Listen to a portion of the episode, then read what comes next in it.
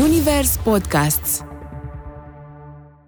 Bine te-am găsit la Bibliotea. Astăzi îți recomand Pe jos de-a lungul Nilului a lui Levison Wood. Asta e cartea. E o carte care reușește să te uimească la fiecare capitol. Odată pentru că aventura se petrece în Africa și a doua pentru că are în prim plan nebunia unui om. Bibliotea cu Tea Teodorescu. Un podcast Zunivers. Pe scurt, e aventura unui tip care își propune să o ia la pas de-a lungul Nilului, să cunoască oameni și mai ales Africa, așa cum e ea, cu uh, istoria și frumusețile ei. Pare ireal când te gândești că omul a mers pe jos aproape 7000 de kilometri. Uh, e sincer și nu știe să spună de unde i-a venit exact ideea. Sigur că motivația e așa ușor egoistă, voia să pornească în cea mai mare aventură a vieții și pe lângă asta a vrut să fie și primul care reușește așa o nebunie. Și oricum, uh, spune Levison, cine întreabă de ce face asta și primește totuși un răspuns, uh, oricum nu o să înțeleagă. E clasic răspunsul pe care îl dă George Mallory când un reporter de la The New York Times l-a întrebat de ce vrea să urce pe Everest. Și răspunsul a venit pentru că e acolo. Al nostru Levison pornește la drum cu Boston, care nu e neapărat un ghid, e un congolez extrem de descurcăreț și când te arunci așa în Africa, vrei să ai alături de tine o astfel de persoană. Plecarea se face de la izvoarele din Rwanda și drumul se dovedește a fi extrem de dificil încă de la început. Distanțele sunt mari, se înaintează greu de-a lungul fluviului, scrie Levison.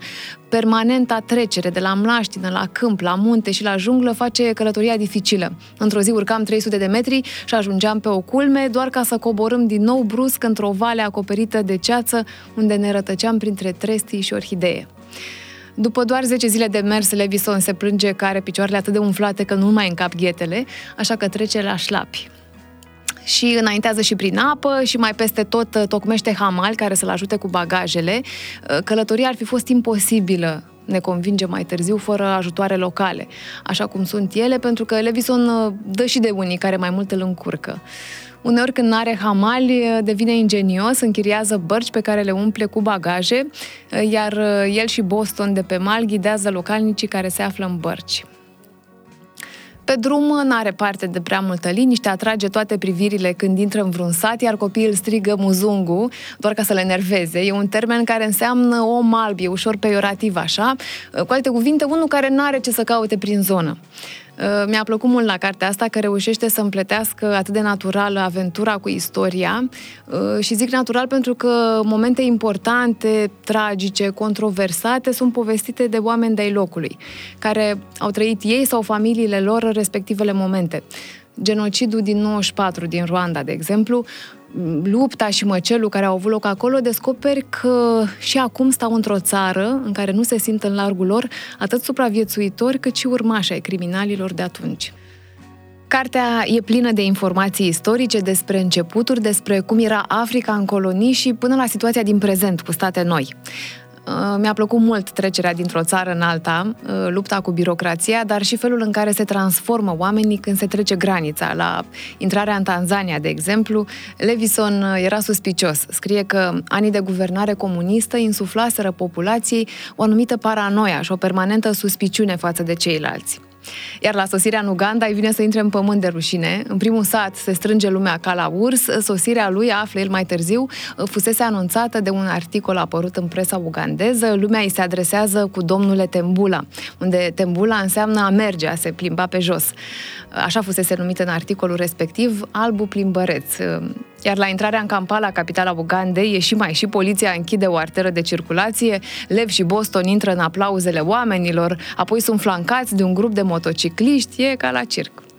E spectaculoasă și vizita la o vrăjitoare Boston se jură că are nevoie de o astfel de binecuvântare la o așa călătorie și nu se merge cu mâna goală. Ca să facă ceremonialul, doftoroaia cere un cocoș și 5 litri de lapte proaspăt de vacă. Levison Wood se dovedește a fi un bun povestitor pe parcursul cărții, reușește să creeze imagini reale despre locurile prin care trece. În Uganda, în mod uimitor, din movilele de rahat creșteau orhidee și palmieri. Caprele behăiau din pragul ușilor și câte o vacă clefăia cu zgomot fără grijă o bucată de anvelopă.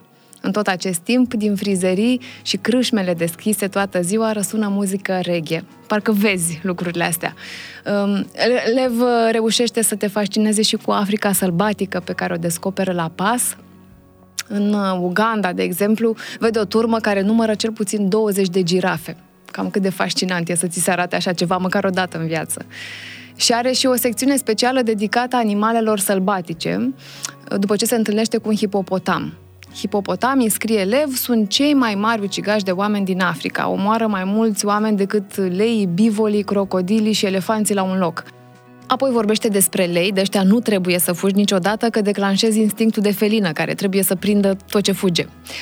Rinocerii văd prost de tot, așa că dacă te ține, te poți ascunde după un copac și ai șanse mari să scapi. Iar uh, elefanților, zice Lev, trebuie să le dai mai multe avertismente înainte ca să-i faci pe ei să plece. Pe parcursul călătoriei, Lev devine bun la negocieri, Africa te învață să nu plătești totuși primul preț pe care, care ți se cere și dacă ai și pe cineva care să te ajute cu sfaturi despre ce să cauți, când să cauți, atunci ești pe drumul cel bun.